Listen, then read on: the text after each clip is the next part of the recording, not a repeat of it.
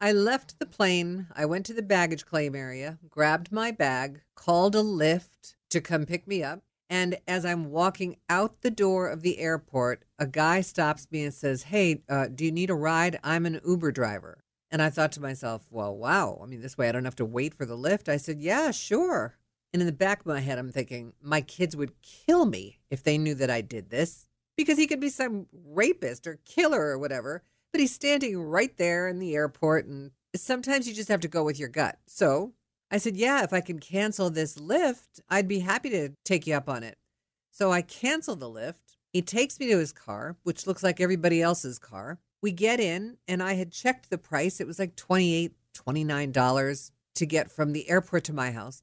And we're driving, and we're talking, and we're comparing notes about the day and what he has been doing for all these years. He's been a private driver and blah, blah, blah. We pull up to my house. My suitcase is in the trunk. The dogs are beside me in their cage. I went to get out of the car, and then I realized, he says, ma'am, do you mind taking care of the bill? Normally, it goes directly through your system via your phone, and I forgot that I had done this manually and not through my iPhone. So I said, sure. So I pull out my card, and he shows me the iPhone that he uses that has the bill and the dollar amount, and it's sixty-five dollars. I said to him, what? How is that possible? It was twenty-eight dollars from the airport when I chose Lyft. Why would Uber be more than two times as much?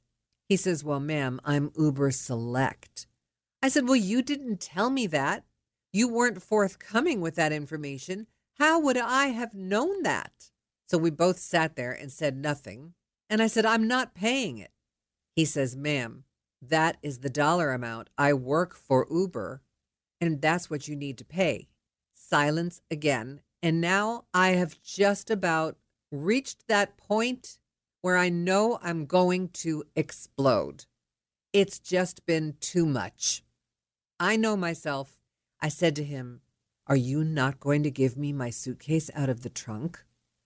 He said, not unless you pay the dollar amount.